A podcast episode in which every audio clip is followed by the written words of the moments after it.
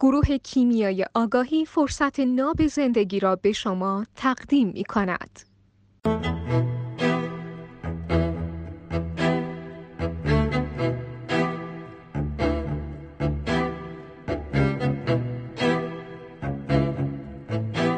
نمی‌دونم بچه های سفر قهرمانی سری قبل یادتونه توی آفرینش. گفتم اون قطاره که می‌گفتم گفتم ما عملا روی قطاریم فقط یه اپسیلون هست داریم تکیم بکنیم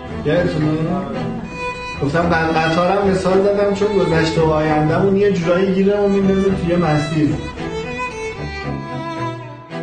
ما با گن وسطی قطاریم. این وریاش گذشتمونه اون وریاش آیندهمونه وقتی که ما روی ریلیم و واگن وسطی قطاریم چقدر می‌تونیم تغییر جهت بدیم؟ فقط اپسیلون. هم ببین همون قطاره. هم آیندهم داره به الانم کمک می‌کنم گذشتم به الان این خیلی مهمه. این قطاره و واگن وسطی فرمون تو واگن وسطی هست ما الان تو واگن وسطی این زمانه ها. ما در این حال تحت تاثیر گذشته و تحت تاثیر آینده.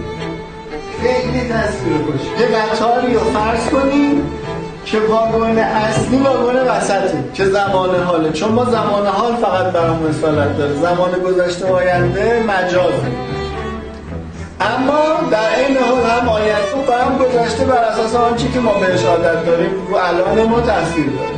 پس ما یه قطاریم از این ور تا بی نهایت از اون ور تا بی نهایت واگن وسط منم در زمان ها تنها چیزی که اصالت داره. فرمون و گاز و ترمز و همه چی هم تو همین واگن حالا ببین چجوری این چینو باید عوضش کنی و اون جایی که می‌خوای بری بری.